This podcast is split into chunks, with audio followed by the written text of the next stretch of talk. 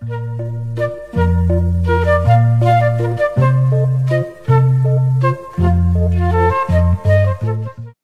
位听友，大家好，这里是音频节目《小故事大道理》第二十四期。更多的选择会使我们掏钱吗？时间大约三分钟。科学家曾做过一个实验，实验是在加州斯坦福大学附近的一个以食品种类繁多而闻名的超市中进行的。工作人员在超市里设置了两个巧克力柜台，一个有六种口味，另一个有二十四种口味。结果显示。二十四种口味有百分之六十的人会停下试吃，而六种口味停下试吃的只有百分之四十。然后在比较购买率的时候，却是出乎意料，在有六种口味的摊位前停下的顾客中，百分之三十产生了购买；而在有二十四种口味摊位前试吃者中，只有百分之三的人产生了购买。也就是说，六种口味的购买率或者成交率是二十四种口味的十倍。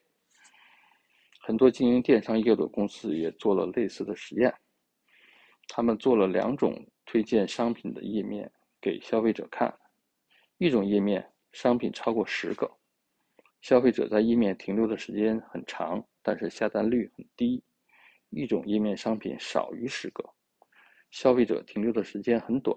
但是下单率超过前一种的两倍。其实我们也深有体会，太多的选择增加了消费者困扰，反而容易被消费者放弃。我们看看 iPhone 的品种，在 iPhone 六之前，苹果只有一种配置，两种颜色；iPhone X 之前，只有两种配置，两种颜色。发展到今天的 iPhone 十三，也只有四种配置，六种颜色。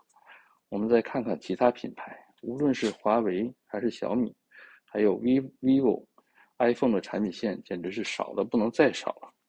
然而，价格高高在上的 iPhone 却始终占据全球销量前三的宝座。不知道苹果是不是有意或者无意的利用了选择数量的效应？选择过多不一定好，有时候 less is more。今天的节目就到这里，可以把你的想法发到评论区，大家一起讨论。谢谢大家。